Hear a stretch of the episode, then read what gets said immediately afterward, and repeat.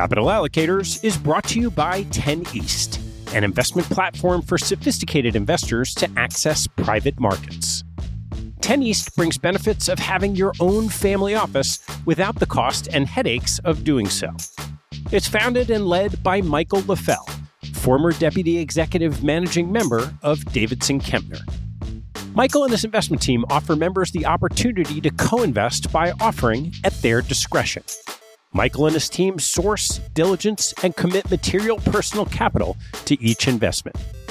The opportunities shared on the 10 East platform offer exposure to private credit, real estate, niche venture and private equity, and other idiosyncratic investments that typically aren't available through traditional channels.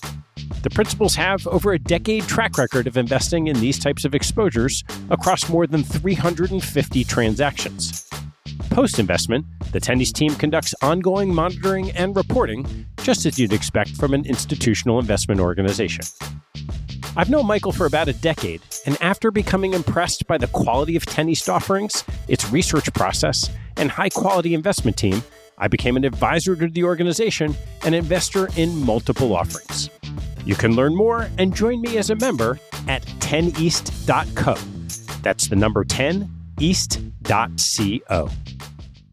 We're counting down the top five episodes of 2022, and we've reached the top three. Weighing in at number three is Paul Enright, Inside Long Short Investing. Paul retired from Viking Global a few years ago and shares his deep and nuanced understanding of how the long short model works. Only two to go in this year's countdown. Tune in tomorrow to find out your second favorite. Capital Allocators is brought to you by SRS Acquiom. Since 2007, SRS Acquiom has been obsessed with a single purpose: to simplify the administration of M&A deals so that deal parties and their advisors can focus on bigger issues. SRS Acquiom was the pioneer in professional shareholder representation, digital M&A payments, and online stockholder solicitation, and they continue to raise bars and set industry standards. Case in point, their new VDR, which is changing the way deal parties think about virtual data rooms. No more tracking down thumb drives or asking how the VDR bill got so high. SRS Acquiom keeps deal documents securely stored on the cloud for as long as you want for one flat rate. And working with SRS Acquiom means you get the simplicity and stability of a single best in class partner from the pitch book through the last dollar out. 50% of US private equity firms and 40% of venture capital firms worldwide count on SRS Acquiom to optimize their deal process. To learn more about how SRS Acquiom is simply the smartest way to run a deal, head to srsacquiom.com. That's S R S A C Q U I O M.com.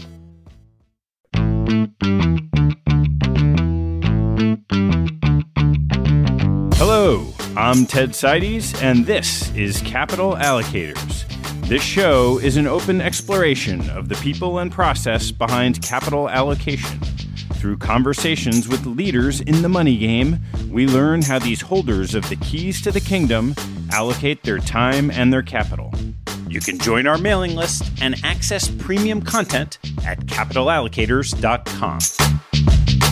My guest on today's show is Paul Enright, a private investor managing his own capital under single family office Kranos Capital.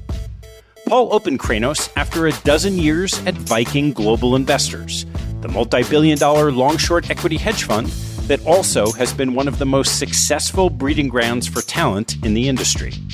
He has a deep understanding of the intricacies of long short equity investing and a knack for explaining it well. Our conversation covers Paul's career path to Viking, training while there, and advice to early career investors. We dive into the distinction between business analysis and stock picking, and the importance of portfolio management to investment success. In the process, we discuss liquidity, shorting, portfolio rebalancing, incentive compensation, and market structure. We close with Paul's approach to managing his own money and his answers to a terrific set of questions sourced from his Twitter feed before the show. Please enjoy my conversation with Paul Enright. Paul, thanks for doing this. You're welcome. Long time coming. Why don't we start with your background? We'll just go from there. I think the thing that stands out to me is that I grew up in Brooklyn, middle class background, never thought about a stock ever. Didn't have family that talked about the market, wasn't in a neighborhood that talked about the market. Everyone talked about the Giants and the Mets back then in the 80s, right? That's all I remember talking about. But the other thing I remember is that I think it was a community that grew up in the shadow of World War II, where the country was moving from a manufacturing base to a services base. And so the what was beat into my mind as a kid was get a diploma on the wall that they can't ever take away from you, a pedigree. So lawyer, doctor, accountant. Those were the three things that I was pushed towards. And so I always kind of felt like those were my options and I never thought about anything else. And I think in some ways, the path of least resistance was to be a lawyer. I was Jesuit educated for eight years, and it was a very broad liberal arts education. It wasn't pointing me in any one direction. The range of things that I studied, subject matter, as well as the Jesuit way of solving problems through discernment, is something that sticks with me now. And discernment is just Ignatian way of awareness in modern terms. Just sit with something and notice the emotions that it makes you feel and discern to disaggregate the thoughts to respond rather than react. And it wasn't until law school that A, I woke up and I realized I was never really working particularly hard in my life. I was coasting through and just kind of having fun. And, and so then I really woke up and started working harder and realized that I probably could have carved out a higher pedigreed path had I worked a little bit harder. but then I also realized I didn't want to be a lawyer, but I was sort of sunk cost in it halfway through. And I just continued down the path of what can I learn in law school that could be applicable to businesses. And then when I get to leave law school, I get to Price Waterhouse and the compliance piece of tax is terrible, you know, filing tax returns and doing that. But what was really interesting to me was advising on deals. The deal would get done and then they'd hand it to us and they'd say, make it tax free. And I'd be reading through the documents. I'm like, this is really cool. I want to be on the front end of this. And I was lucky. My cousin was a sell side analyst at DLJ at the time. He's like, I'll get you interviews with bankers and you can come talk to them. And I went and I talked to them and I was like, oh man, I don't know if I want to do this, right? It seems like a lot of grunt work and it doesn't seem to be as substantive as I thought. And then at the same time, he said, I also have a friend who's a sell side analyst who is a applied mathematics geek you guys are very complimentary in a way. Maybe you should go meet him. And I met and I talked to him and he described the role to me. And I was like, oh, this is it. And I spent two years working with Greg Miller, really getting a nighttime MBA by reading every book I could get my hands on. And it was after those two years that I was like, okay, now I got it. I know what I want to do. I don't want to be a sell side analyst. I actually want to invest. But it was very late. I'm a late bloomer, very late. So, what was the path from that first job to finding yourself in the seat that you wanted to be in? People will come to me and ask for advice, and the advice can take two forms. The one form is, Can you help me figure out what I want to do? And I'm like, no, no, you have to find that for yourself, right? You have to sit, you have to be aware, think about it, decide what you want, and then ask people to help you get what you want. And this goes back to that discernment. I think I sat with it and I always knew what I wanted and what I was leaving something for to go to the next thing. So when I was on the sell side and I was sitting there and the days were going by and the idea of I see what this person, the stage they're at, and then the next person's at, I started then looking outward to buy side firms and saying, who is operating, who's calling me and asking me questions in a way that I find really impressive. And that zeroed me in on Viking and Maverick. Brian Olson was the co-founder and PM at Viking. And I targeted Brian and I just kept cold calling Brian and saying, I think I could be helpful. I think I'd be helpful. And Brian pushed me off, pushed me off. And I, but I zero it in on the way he thought, the way he asked questions, the way he carried himself in meetings that we sponsored and just made it clear that I wanted to work for him. What were some of those characteristics of how he asked questions, how he conducted himself in meetings that attracted you? I should remember the level of detail and then his understanding of unit economics and the way he asked me questions about unit economics when nobody else that I knew of in the industry, and this is 2000, 2001, nobody was talking about unit economics. And that really struck me that here's a guy that seems to have a knowledge base that you can't learn in books, you can't learn anywhere. I want to learn more from him. That was really the idea behind it. You were at Viking for a long time. And Vikings had a long series of people that it's trained, that have spun out, that have done well. Not a lot of firms are like that. What was your training like over that period of time? I think about my Viking experience in two chapters, right? Chapter one is I go, I work for Brian. Brian's only there for like nine months. The whole team was orphaned inside Viking for a little while. And then I worked for David Ott directly for a little while, for maybe six months. And David is I think the secret weapon inside Viking, right? David is if you took all of the aspects of Michael Mauboussin that everybody thinks is amazing, and then all the aspects of Steve Mandel, and you put them together, that's David Ott. And so I had that one on one with Brian, the one on one with David, and then ultimately David was the CIO, so I couldn't work for him directly. So then I got really lucky, and Tom Purcell took me on his team. I don't know why he did it. I still to this day don't know why, but he changed my life. And I think there's no real formal training program there. So I got to see three different styles within a year, working with three different folks. And people talk about tiger cubs and tiger grand cubs. I've always joked that there's the tree of Tom Purcell. Every single big successful person in the first 15 or so years of Viking came from Tom. Everything emanated from Tom for a really period of time. And it, and it wasn't formal. Tom was just this amazing combination of like a great human being, really thoughtful and a great investor. And he was also really patient, right? Like I'm not the best employee. And he used to just laugh at me. He didn't take things personally when I would like get frustrated or do things. So it was just really great. But it's very stylistically the same. We're all gearing towards the same thing, which is to have some sort of differentiated edge on earnings or some metric that we can then make a bet. It was variant perception investing. But how you got there was not prescriptive at all. There was not that much formality to it. I'd love to go through some of your thoughts on let's just start with stock picking. You mentioned variant perception, you mentioned thinking about earnings. There's business analysis, and then there's being a good stock picker. How do you think about both of those things? I don't know why it's a controversial topic, but it is. And I think this is in some way related to the Fed in that with interest rates being so low and all risk assets being anchored to a zero bound, everybody just assumed that you could just think about business quality because everything went up. Like stocks were missing numbers and going up because the most important input was what was the risk free rate doing for a really long period of time. And I think people got a little bit confused and, and got away from that. And so I find it ironic that today everybody's like, oh, there's no dispersion. There was no dispersion on the way up either. Like, stop pretending like this is something new. Everybody benefited from this. And I think that led people to think picking a stock and picking a business are the same thing.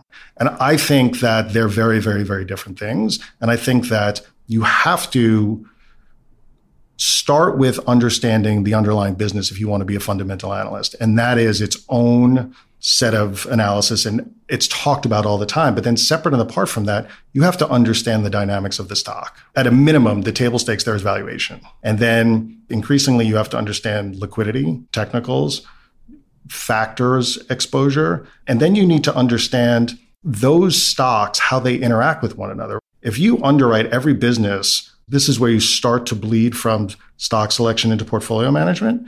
But if you underwrite every single business on its own, but then you don't think about how they are stocks that trade publicly in a market that is volatile and has liquidity, and you have some element of leverage. But if you don't think about how those things all interact with each other, and maybe you don't have 20 discrete business bets, but you have one big factor bet, that's part of the job, right? And I think that there's business selection, there's portfolio management, there's stock selection, which sort of bridges the two in a lot of ways. And I think that there should be more focus on that. And there has to be more focus on yeah. that. Let's break down each of them. So, business analysis, we hear a lot about. How do you think differently about business analysis when information is getting disseminated so much more quickly than when you started doing this 20 years ago? The more information gets available, the more information asymmetry there is in private markets versus public markets. And you see folks wanting to push into private markets. The more I look at public market quality business investing and saying there's no differentiation there at all. So the idea that somebody's like, I love Snowflake, it's a great business. Like, yeah, who doesn't think Snowflake's a great business? Why is that a thesis? I don't care. I'm just going to own it. And then the question comes down to, okay, so what is the price you're going to pay? And if that's your model, right? Like we can talk about game selection.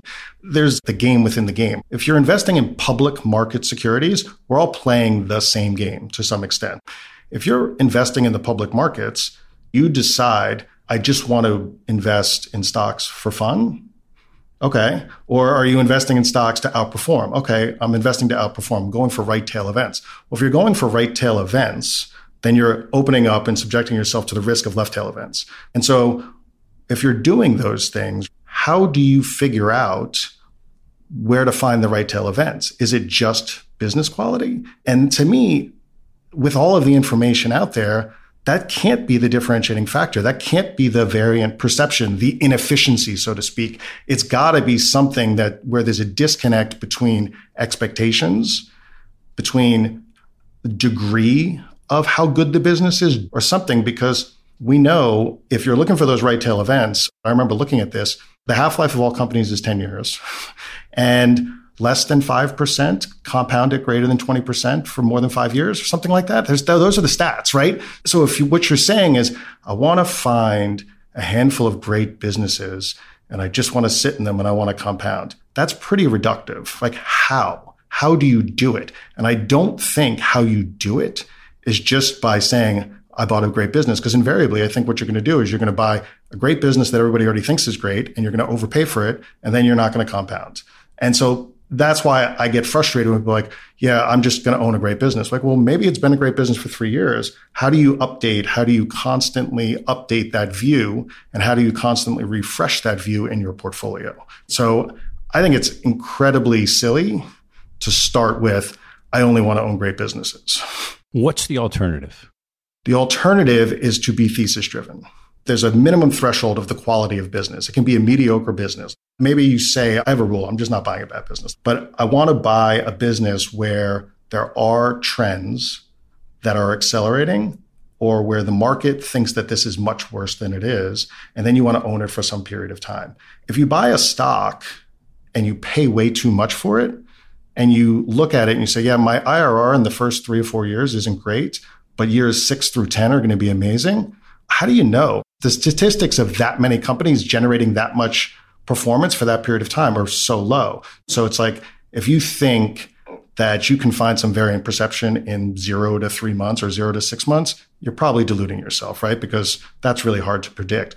But if on a rolling nine to 18 months or so and you're updating, you're being very Bayesian and you're updating it in every single day, what you think versus what is being priced into the market, then I think that's the real way to make money over a real period of time. Let's turn to the stock picking aspect of it. So let's say you've figured out the theses you want to invest in. You mentioned a bunch of things to assess for a stock compared to the business, certain factors, liquidity. Why don't you walk through some of those and how you think about it? Yeah, we'll distinguish between stock selection, longs and shorts.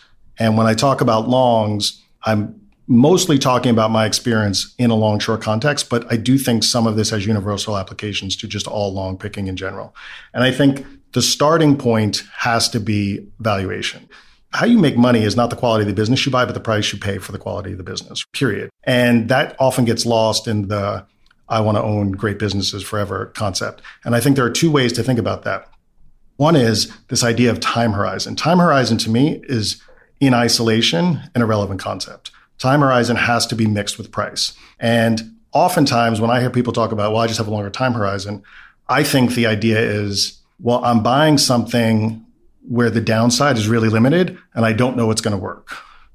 But I'm going to own it and perhaps over three years, something good should happen because it's so cheap. And if it doesn't, I don't lose any money. That's how I used to think about time horizon. But when you have this crazy bull market that's gone on for all this time, time horizon's turned into, well, I bought it pretty well. It's up 300%. I know it's stupid expensive and I'm going to take a 50% drawdown because I have a long-term horizon. What? I don't understand that, right? So I think that when you're thinking about the stock, the stock is where is it at this point in time for the quality of the business and relative to my expectations for what I think it can do? And I think not only did we just have a period where it was, I'm going to just take the punch in the face. And look, a 10% punch in the face is totally reasonable. Maybe a 15% punch in the face, a 50, 60, 70% punch in the face, that's not reasonable, especially when consensus numbers have continued to creep up the opinion of the business has continued to grow and there is no differentiation, there is no edge. I think the starting point always has to be bottoms up business analysis. What do I think? What are my numbers? What is my belief about this company? And where within one of the three financial statements do I believe that I have some differentiated edge where I take some narrative, convert it to numbers, and then when do I look at the stock? And I start with valuation. And is this being appropriately valued? Is there some way I'm not looking at it correctly within the valuation that I should be? Is there some hidden asset? These are all stock things. Like a hidden asset isn't a question of the business. And I think if you're looking great business, sit on my hands for 18 months, it finally pulls in. I want to understand the technicals. I'm not using technicals for anything else to understand what are the supply demand dynamics for this stock. And when I look at the supply demand dynamics and I look at the earnings revisions estimates, and I think about the IRR, I want to factor that all together so that if you said to me, here's the greatest business in the world, I think earnings are still 20% too high and the stock is a falling knife, why do I want to buy that? And those are stock elements. Those are not business elements. But if you said to me, look, the stock's down 90, I think it's one of the greatest businesses in the world. I think we've had three cuts. There might be a fourth, and I think it's a 10x from here. Well, I'm going to buy that. I'm not saying to isolate one variable and people are going to pick on one variable. Like, I can't believe you do that. I'm saying looking at it in its totality, that is stock picking. Put all of it together and decide, is this a good idea? Not is this a good business, but is this a good idea that's going to make me money? That's what I think. How do you think about liquidity's impact on the framework of whether it's valuation, time horizon? Mauboussin did a study where he showed that when large caps outperform, alpha's harder to find because they crowd everything out. And so if funds get bigger and large caps outperform, there's even less alpha to find. And so liquidity becomes even more important. And so I think about liquidity in those terms to some extent and in terms of and I thought about liquidity much differently and uh, you know suffocatingly is sometimes where you'd be like if I'm going to do a thesis driven idea I can't own 20 days volume of it because eventually I might have to change my mind. That's one side of it. And then on the short side, which is a totally different complicated set of parameters around stock selection, on the short side, I think you have to have rules. I'm not shorting a stock that has greater than 10% of the market cap shorted. I'm not shorting more than a day's volume of a stock that I think could double in a day, right? There's got to be certain parameters around what you're doing to make sure that you don't get caught in a liquidity trap, especially when you're talking about callable debt on the long short model, where everybody always forgets that in a drawdown, your gross exposure goes up because your capital base goes down. And I think that that is at least every hedge fund manager forgets that at least once a year. what are some of the other differences in shorting on shorts, I think that the business quality is important because I do think the business quality determines the underlying beta and underlying riskiness of the stock to a large extent. And I think that in the same way, you can't have 100% of your portfolio all in high quality momentum stocks because you're just in one trade. If your whole entire mantra is I just short bad businesses, eventually you're going to get caught and end up in a real bad bear trap. So I always thought about the difference between short ideas and short books. Pick an example, right? Like if you're picking a basket of SPACs, there's got to be a bound for how big you want to be in SPACs. And you have to manage that risk together. So if you decide, oh, I'm going to put 10% in 10 individual SPACs, and these are the characteristics, and I'm going to own 100 basis points of each, but I'm comfortable with that because that's not more than one day's volume in any one of these. So that if things started to go against me, I could shift around and I'm never going to let it get above 12% exposure. And every time it goes up. And then I think where you get down to the stock selection, business selection versus portfolio manager decision is that if they work go against you and they start to grow, you have a choice. You can either say, this is the worst one. I need to get out of this. Or you can say, I'm going to evenly reduce each of them. And that's a portfolio risk decision. It's not an individual. I'm singling out this one idea. So that's one way you deal with it. And then I think in order to aggregate a book, I do think that sometimes you have to cheat on the short side. And I think as you're building a short book, you have to have some sort of philosophy on how do I want to construct this short book? Because I can't just have all bad businesses because the volatility of that short book's too much or the number of ideas that I would need in my return on time. Over time, it evolved to I'm going to have offensive shorts where I'm going after the business. Then I'm going to think about what I would call moderate shorts, which are relative to my longs, not pair trades, but relative to my longs, the dynamics that are affecting the long. And the same way it's misunderstood how positive it's going to be for the longs, it's misunderstood how negative it's going to be for the shorts. And then the third batch is uh, where do I feel the market is, right? And people always get a little upset about this, but like the market's trading at 23 times earnings maybe you want to be short a couple of stocks that are a proxy for the market being expensive. The market's trading at 15 times earnings. Maybe that third bucket doesn't need to be where it needs to be. And if interest rates are zero, maybe you need something there. If interest rates are at three and a half, you're like, yeah, I'm fine. And that becomes a lever on what you do with your net exposure. Love to talk on the portfolio management side of dynamically managing a portfolio. So what we've talked about is sort of how you construct it. As markets move, one of the things you hear a lot about is management of net, management of gross in a hedge fund portfolio. How do you think about both of those?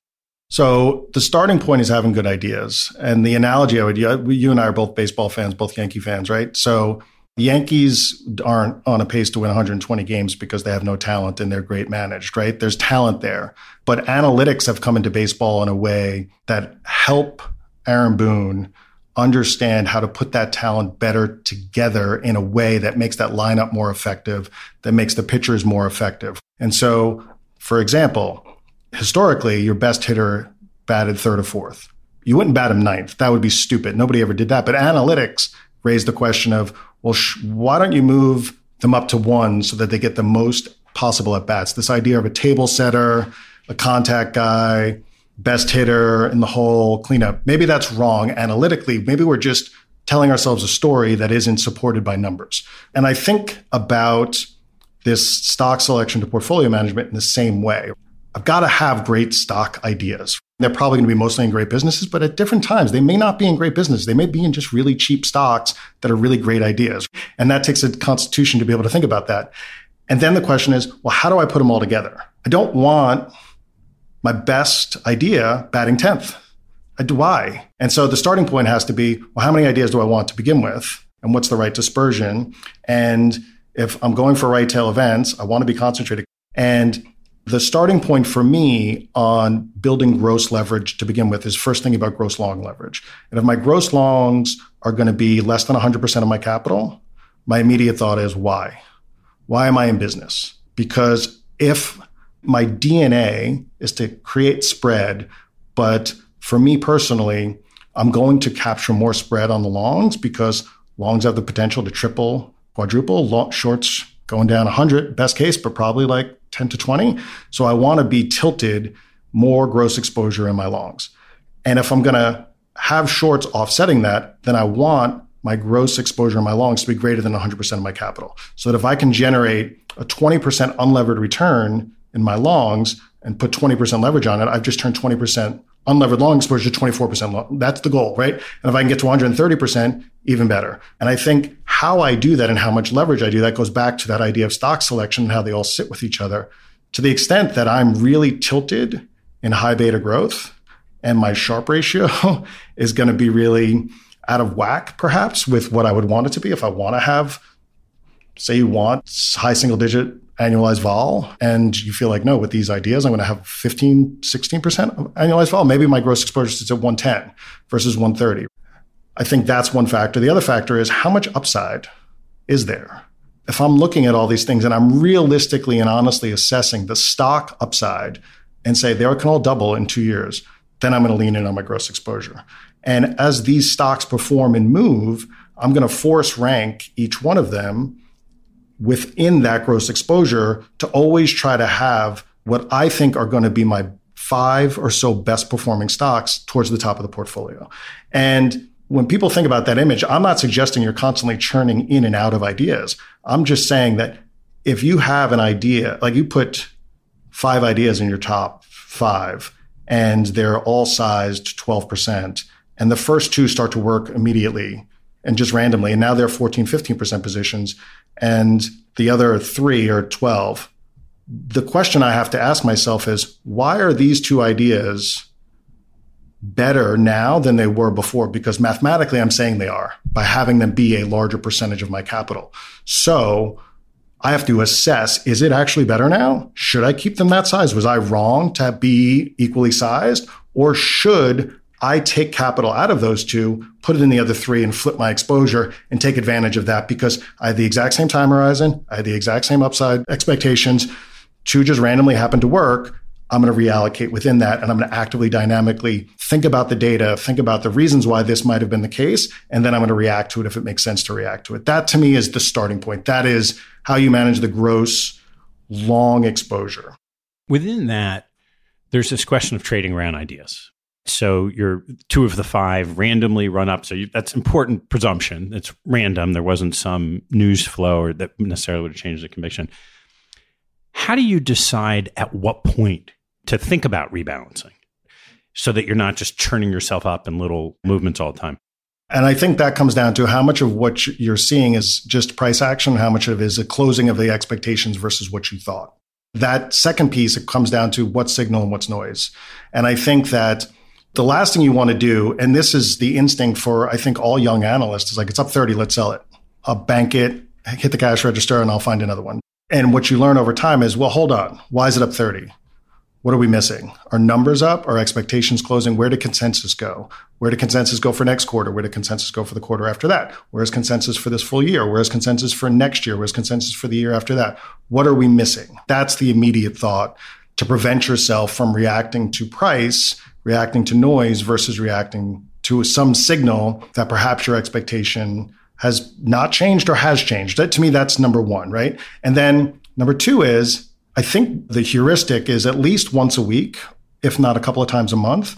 You want to come in, you want to look at your portfolio, and you want to say, based on all the inputs that I'm getting every day to assess these, if there was a mistake and this book was liquidated, would I buy it back in the exact same form? And if the answer is, yeah, I'd probably be a little bit here, and you're just asking yourself questions, right? Like, why aren't I bigger here? I really like this I didn't like it three months ago, and now it's kind of sitting here at 6%. Should I get up? I distinguish between force ranking and trading around ideas amongst themselves because you're looking to improve the portfolio and maximize and work your capital versus the idea of punching a register and going to cash. And I think they're two very different things because the opportunity cost of going to cash is high. The opportunity cost of reacting to signal being like, it was down 10% and I had a stop loss. Like that doesn't make sense to me either. I think it's got to be based on the notion that you are working the capital. The idea, if you are an active manager who's looking to add alpha and charge active manager fees, is to constantly be working that capital to get the highest impact to the fund. And how do you get the highest impact to the fund? If I can have a 10% idea that generates 300, 400, 500 basis points of performance, that's the way I can do it. And if however many 300, 400, 500 basis points ideas that I get versus how many What's the worst case scenario I want on a loss? 50 basis points? And that's it. That's the math, right? Like that's that analytical piece that you go back to the Yankees, right? Like, what are you trying to do? Well, I'm trying to perform. Well, how? Well, I want 10 ideas that give me 200 to 400 basis points of performance, or I want six ideas that give me 300 to 400 basis point performance. And I want to minimize my losses to 50 basis points. And if I can have a handful of 50 basis point losses, that tells me I'm taking enough risk and I'm also maximizing my slugging percentage on the longs. And I want to work the portfolio with the ideas based on the work on the business and the work on the stocks to get that right. That's the goal. So, at the same time that the longs are moving in such a way that you're trying to work the capital, the markets are moving, and then therefore the short book is moving. So when you start talking about percentages, 12% goes to 13, 14, that's a relative move compared to the other names. But at the same time, if the market is moving up in lockstep, now your short book is moving up as well. Would love to hear how the two sides of the book work together in that same kind of dynamic thought process.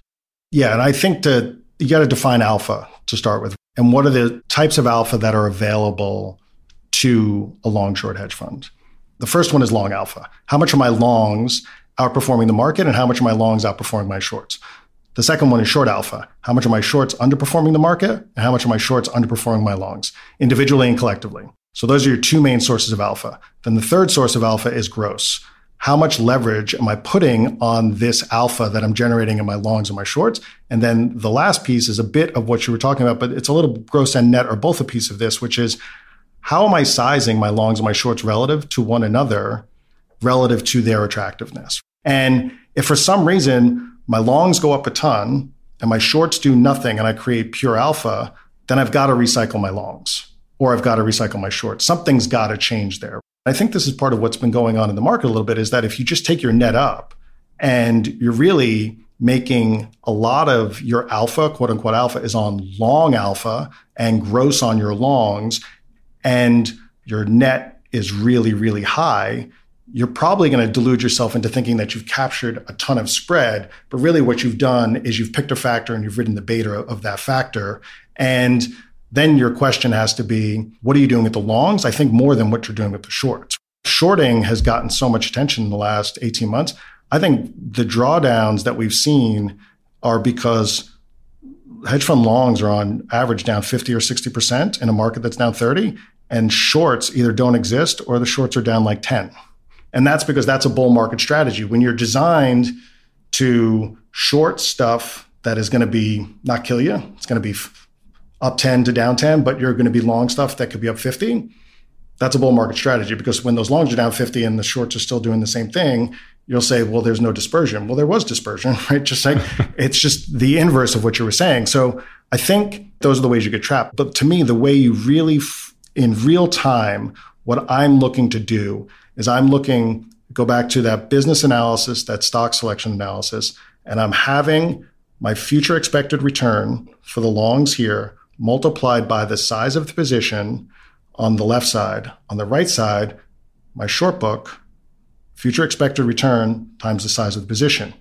When that future expected spread is really, really high, gross up, when you go through a period where you produce strong spread and that future expected return, you either need to replace those line items with better future expected return, or you need to take down your gross and your net. And to me, that happens historically at least once or twice a year, where you've got to be front foot and you've got to behave rationally and follow the analytics, follow what the data is telling you. Don't chase your own performance. And this is like, I think there are amazing things about the neutral model, and there's a reason why Citadel's killing it. The only criticism I ever hear about the Citadel model is the better I do, the more gross they want to give me.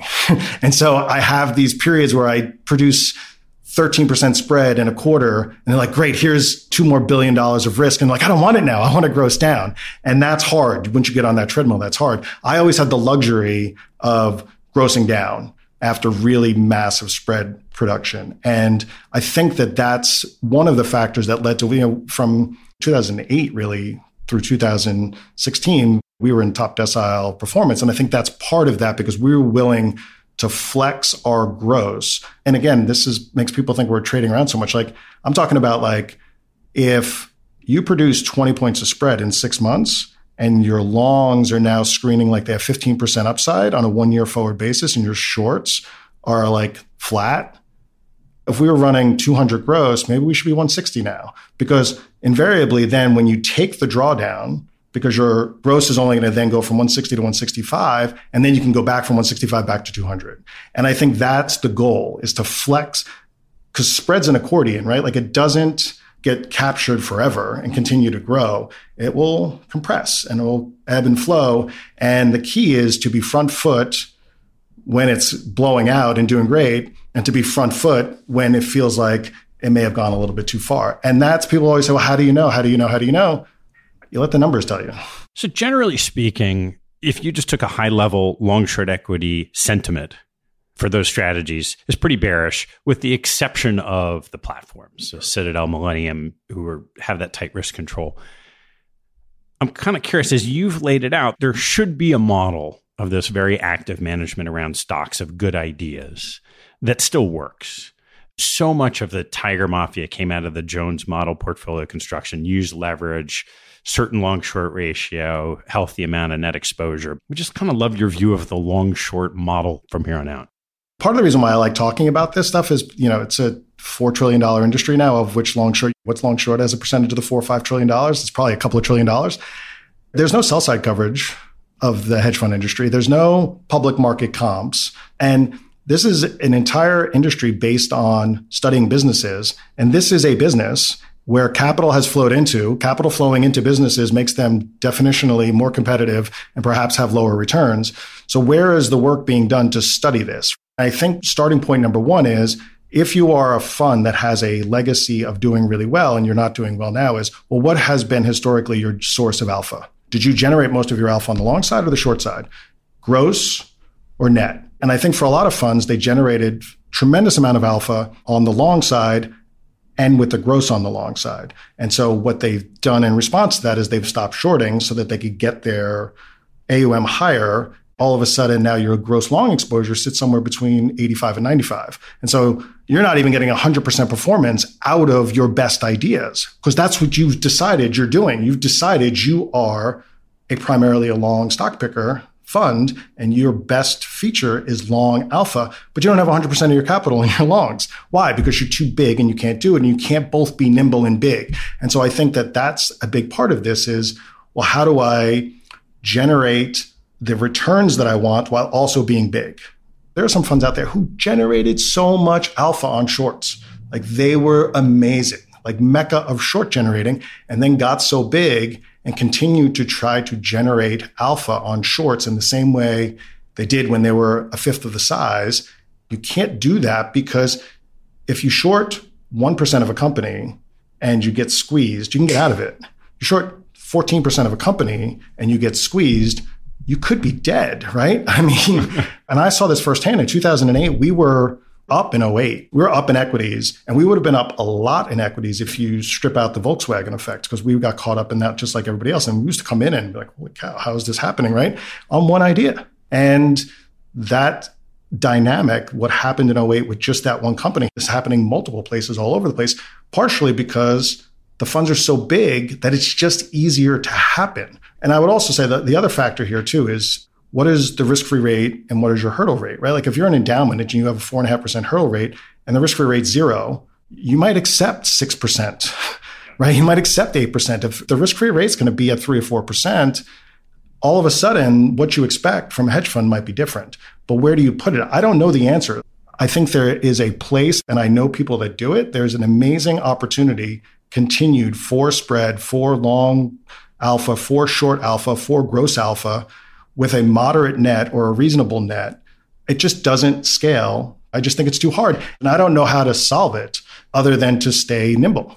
A lot of that ties to this issue of incentives. So we know whatever it is, one and a half and 20, and what that drives a firm to do where if performance is harder, you gather assets, you make your money that way. I'm kind of curious to ask you a conversation we've had over time about compensation structures within an organization multiple PMs and what you've seen that's effective? I've not seen anything that's consistently effective. I think what is effective is consistency, probably is the answer. People don't like being backtraded, and backtrading happens a lot. Backtrading meaning when you arrive, you have a certain expectation of how you get paid, but it's not in writing that's probably the best way to say it is like some value accrues to the seat and some value accrues to you for doing it. And how does that split go and how does that work? And I think what the pods do really well is they put it in writing. They tell you what your percentage is going to be, and then you go and you make money. And so that to me seems to be effective. And then what they do is they put a whole lot of handcuffs on you and say, we're going to make it really hard for you to get this 20% of this profit you're going to put up. But if you put that profit up, you're going to earn that 20%, where everything else is a little bit more subjective. And so it makes it a little bit harder if you're not a pod, one of the issues that has befallen a lot of the hedge funds is that as financials and energy and industrials have become less investable over the last five to six years, the idea of paying somebody to sit in that seat and voluntarily say, I don't think you should invest a dollar of money in my ideas, but please pay me to continue to sit around and do the work that became less palatable for people, right? And then all of a sudden, you come around and you point to the seat and you're like, where's the energy analyst? Where's the energy PM? Well, they're not here. Why? Because I didn't want to continue to pay them because our incentive structure only compensates performance. So there's got to be some element of how do we keep people here and make everybody feel a part of it? And it's hard to get right. And the reason why there's quote unquote back trading is because it changes over time. The size gets bigger, the talent changes, the person sitting in the seats change, and it gets very, very difficult. And that's why it leads to turnover. So I don't know that it's, I think that's as hard of a question as what's the right fee structure for an evolving hedge fund model for the LPs. Like I think that's as equally as hard. You hear a lot about changes in market structure. Some of that's liquidity, some of it's high frequency trading. Love to get your perception on that aspect of the markets today, maybe compared to a couple of years ago when you were still in the seat of Viking? The starting point is that there's more passive flows than active flows, right? So there's more blind pools of capital owning machines than individuals. When I first started, the Fidelity analyst, they owned 14% of the company. Now, Fidelity still owns a lot of the company, but the companies are bigger and Vanguard has taken a lot of shares. So there's nobody showing up from Vanguard to sit next to you to have a conversation with the company. So th- that's number one. The structure has definitely changed in that way. And then I would say number two is that we talked about it before the competition the pods are huge. No one knows how much leverage is even in these pods, how many seats there are within a pod. There could be seven TMT teams managing $20 billion of risk inside of one pod, maybe $50 billion of risk. I have no idea.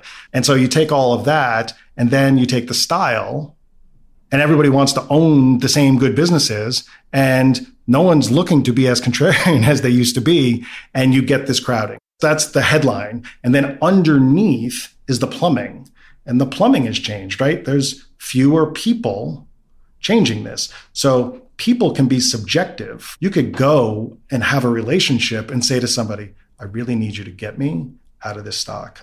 I have something to sell. And they were like, Yeah, you owe me. It's going to cost you a point and you owe me. And it's done. And the risk's off your book and it disappears into the ether and it's Goldman or Morgan Stanley. It's out there that's just harder to do. More and more of the transactions, there's a reason why Citadel has a broker dealer, right? How much of the flow is just internal? I don't know the answer to that, but there's a real reason because that structure has changed. Electronic trading, the pipes, the dark pools, the participation rate. How much of the daily volume could you actually be in a stock with leaving as small of a footprint? Right? What is your total cost of trading in specific stocks? And that has gotten more expensive, and a lot of people don't even track it. You've accumulated just a huge amount of knowledge about how this all works in a way that many people haven't. And yet you haven't decided to start a fund after you have like. so I'd love to hear a little bit of your thought process in leaving and whether you even thought of launching a fund. Yeah, so I mentioned before that my experience of Viking was in two chapters, and I only talked about the first chapter. So after I worked for Tom, Viking was a hub and spoke model. And when I worked for Tom, Tom was one of the spokes. Tom eventually became one of the hubs, right? Because we had co hubs, if, if, people get that analogy. and when I worked for Tom, I was working for Tom within the spoke. And then I left Tom to run my own spoke.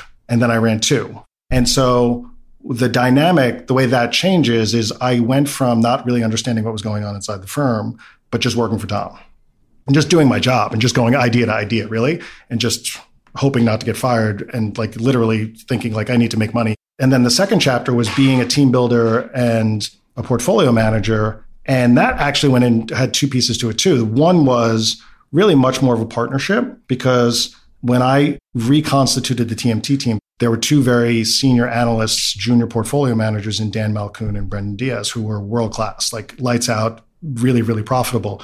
And they both put their ego aside and said, Yeah, you're the more senior guy. You're next man up. They want you to do this. And we're in. It was much more of a partnership. And I learned so much from them. And so there was that first stage of it. But they both ultimately wound up moving on to run their own TMTs elsewhere. And now Brendan runs his own fund, which was sort of inevitable. And then I rebuilt it all again and took over the consumer team.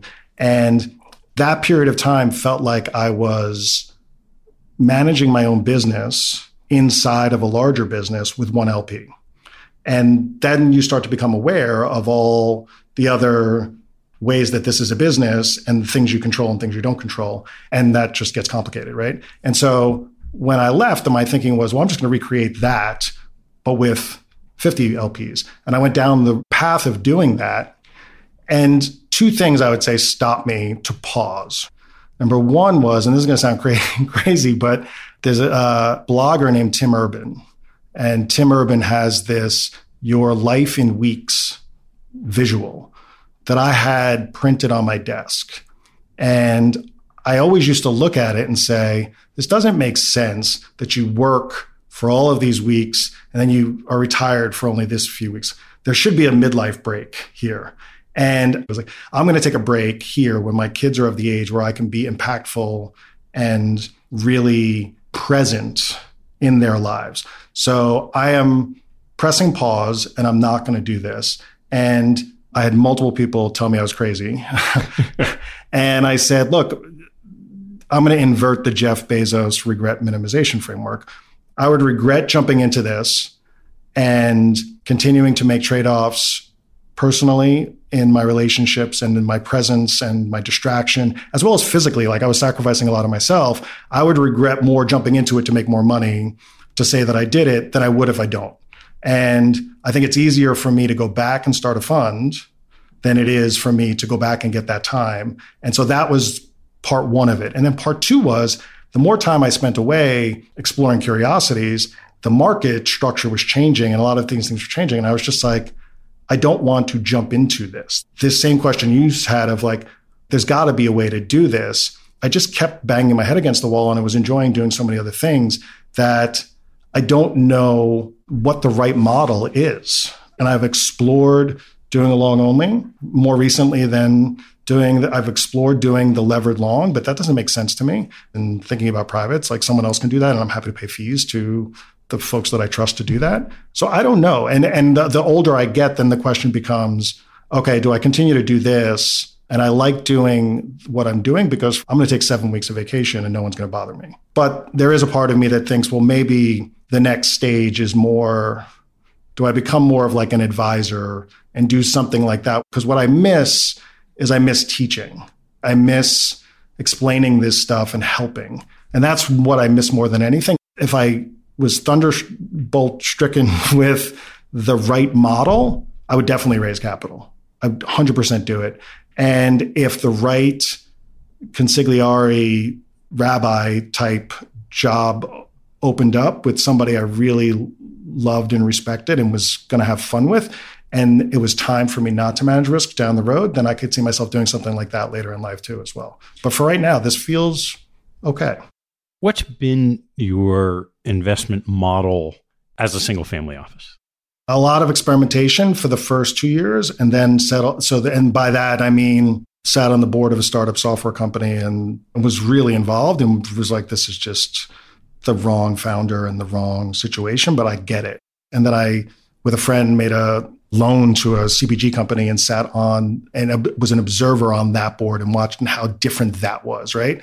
So things like that, very small experimentation to also taking a GP stake in an emerging manager, Ricky Walters of Stony Point, and really helping him learn a lot of the things that we were just talking about, right? He's an excellent stock picker, but he had no idea how to be a portfolio manager and trying to help him do that. And what I've settled into on a day to day basis is I probably spend about 20% of my time talking to and working with a handful to a dozen real estate developers, trying to find amazing multifamily opportunities where I can be an LP with a group of folks that I'm closely affiliated with in parts of the country where the basis in the land is really cheap. And the rest of the time I spend in two buckets. One is I mentioned I'm a LP in a lot of different stage private vehicles with people that I know pretty well. And there's somewhere between frequently and from time to time, there's a steady flow of opportunities to do co-invests.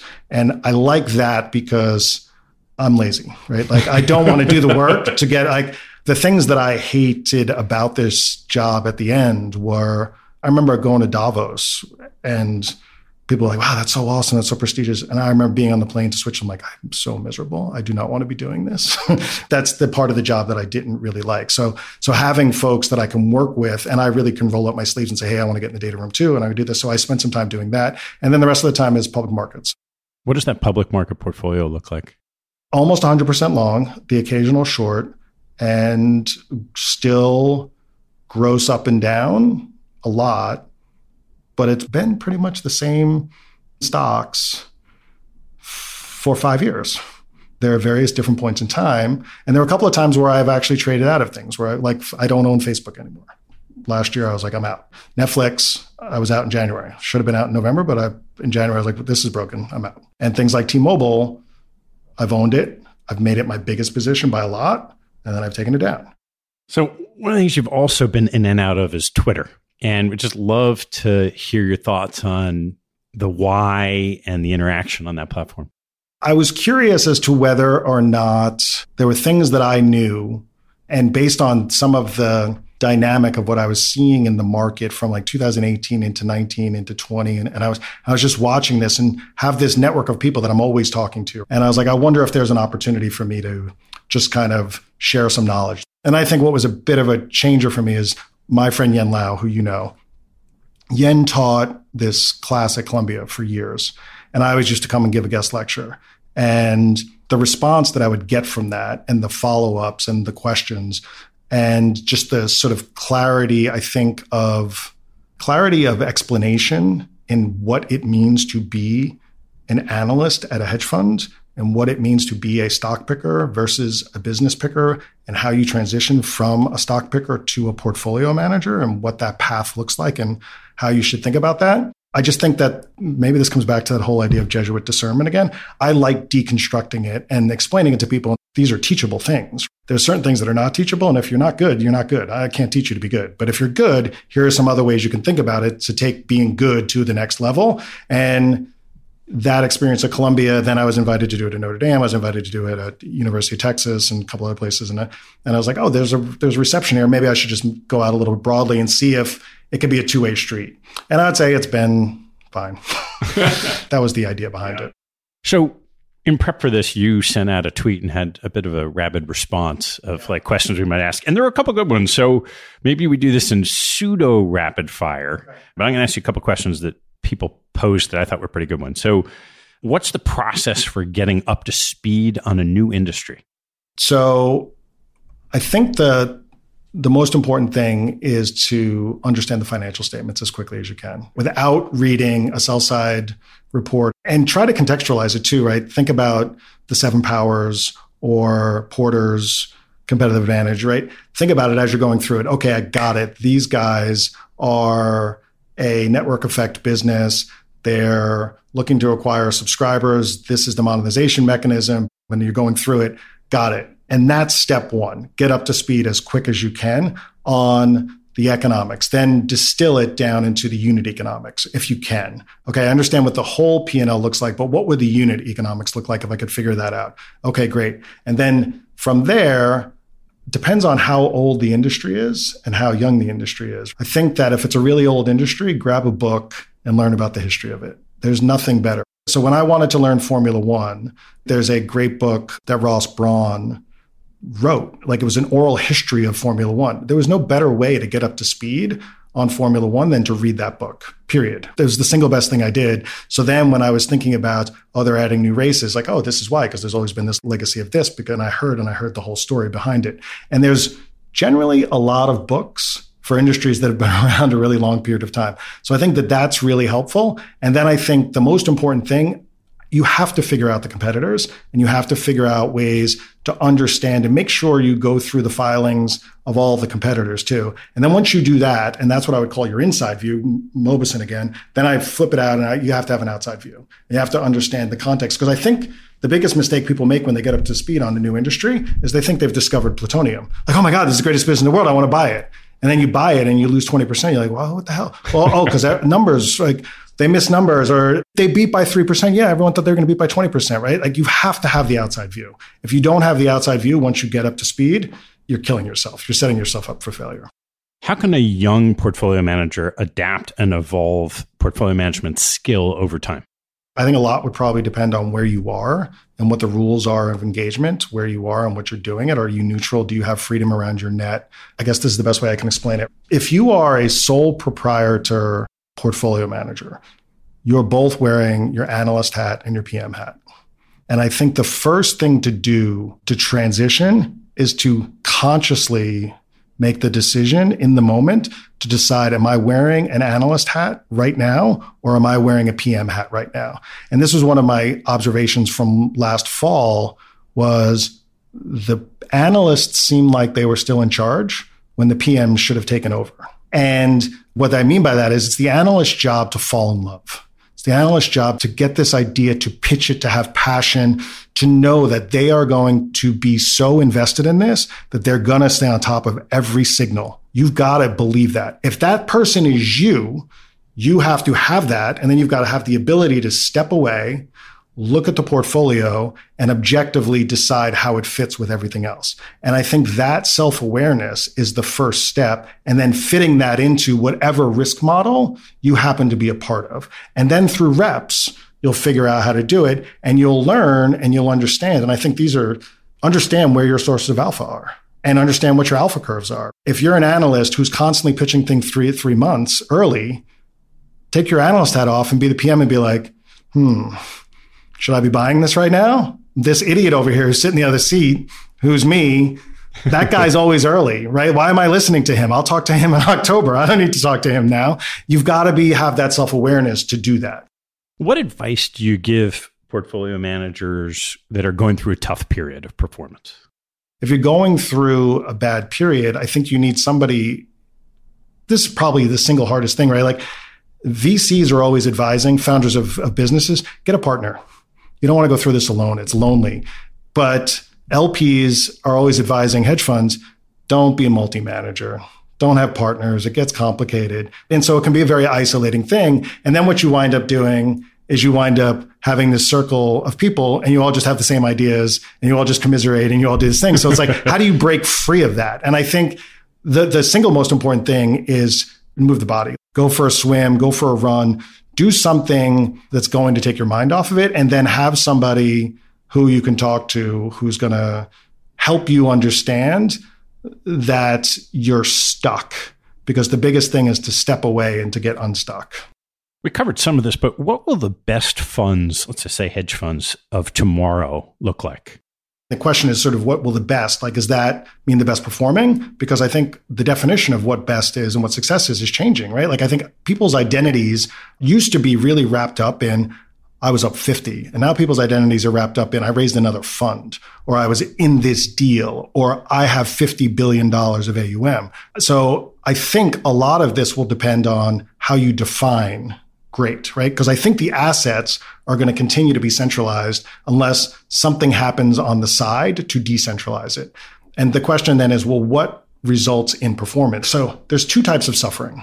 I'll put it this way, right? There is the I own a great business and I'm suffering because the stock is down and I love it and I'm an idiot because I paid too much for it. And there's the suffering of I own this mediocre business that trades at seven times free cash flow or four times free cash flow and it doesn't go up and I'm really frustrated and I'm suffering and I hate myself for owning this, right? And some people have just decided I don't have the constitution to do the latter. The former, I don't care. And so the funds that are going to do really well are the funds that have the constitution to absorb that kind of volatility, but also the humility to sell the stock when it goes up. I just think that this is not about like the type of fund or the whatever. I think this is human behavior. I think the models are the models. Like I just think what is your human tolerance for certain types of risk and can you constantly see the two sides of these elements and make sure that you're not just focused on one side of it. I don't know that a new model needs to exist. The long, short, moderate to mediocre net at like a billion to $3 billion of capital should still do really, really well. it should. All right. Last one from the crowd. And this is from the other side. What are the best questions to ask a manager in the due diligence process for looking at investing in a hedge fund? I think every single question has to come down to the model. I think more and more people think they're paying for a model, but they're really just paying for a story. And the story changes as things change, as the market changes, performance changes. Like it drives me insane to hear people take credit for their performance in 2020 as great stock picking and then blame 21 and 22 on a lack of dispersion, a lack of spread. So the strategy that's going to work is the strategy that's true to the model. so much of what has become true over the last five years, all this is about is marketing and telling a story. It's gotten away from the purity of executing to what you say you're going to execute against, because most of it's just about collecting assets and chasing beta. What questions would you ask to try to figure out if someone is sticking to their model? I would probably focus very much on how aware somebody is of where their alpha is going to come from long, short, net, and gross. If you don't know where your alpha comes from, but you still think you're going to just produce alpha, that's a problem. All right, Paul, I'm going to ask you a couple closing questions before we wrap up. What's your favorite hobby or activity outside of work and family? I'm a rugby nut. I played rugby till I was 30 years old, and I'm still actively involved with the New York Athletic Club. And I'm just really passionate. About I think it's the perfect sport in a lot of ways. That's probably the thing that I'm most passionate about. I just watched the uh, New Zealand All Blacks Ireland match over the weekend. Love it. What makes it the perfect sport? So I think soccer and rugby are interesting in that there's no timeouts. So it's continuous play. All the work, all the preparation is done before the match starts. Coaches don't stand on the sidelines calling timeouts and scripting plays. You get out there, you play, you have half time to make some adjustments, and then you play again. And when it's over, you shake hands, you have a beer, and you socialize and you talk about what you did. And the whole point of rugby is you play offense and defense. You don't get to choose, and it's physical, and you're on the ground a lot. And so the team that gets off the grounds the fastest and the most often will most likely win. What's your biggest investment pet peeve? I just don't like intellectual dishonesty. Period. That's investment, that's whatever. Like I believe in anti-fragility. Attack it, attack it, attack it, and don't dismiss it. And if you're dismissing whatever it is, then that's because you're just not confident in your ability to defend it. That's my biggest pet peeve. What type of investment do you gravitate to like a moth to the flame? I think that the best ideas I've ever had is when I can isolate a change in trajectory in revenue at the same time that there won't be a commiserate change in expenses. So I love when you can isolate a company coming out of an investment period or going into a pricing period that people don't fully understand how to model.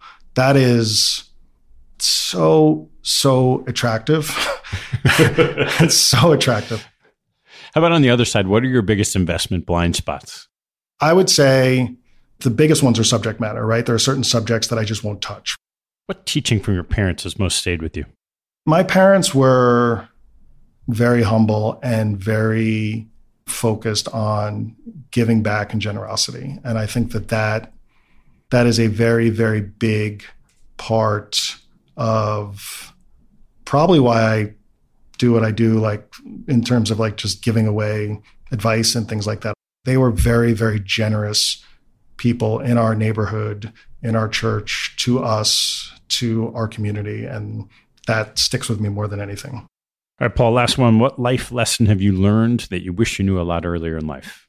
Reading Carol Dweck's book changed my life. I coasted through so much of the early part of my life because people were always telling me I was good at stuff and I only did the stuff I was good at. And if things were hard, I just didn't do it. And thank God that I changed that later in life. In hindsight, that was a real I'm glad it's all worked out, but I definitely limited it myself and limited my exposure to doing certain things, even sports. Like if sport came more easy to me, I continue to play it. If a sport started, if I started to hit a wall, I'd be like, yeah, I don't like it anymore. But it, it wasn't that I didn't like it. It's just that I think I got scared that I was no longer as good as I thought I was, or other people were getting. And I was like, oh no, this let's run. And I'm glad that I was able to adjust that later in life. And I think I have a more passionate desire to attack new challenges because of that. Learning how to ski at age 45 was one, but I wish I had learned that earlier. I'm not sure anything would have changed, but it was it's definitely a mindset shift, and it's something that I try to teach my kids as much as possible. Paul, thanks so much for taking the time. Awesome. It's good to catch up. Thanks for listening to the show. If you like what you heard, hop on our website at capitalallocators.com where you can access past shows, join our mailing list, and sign up for premium content. Have a good one, and see you next time.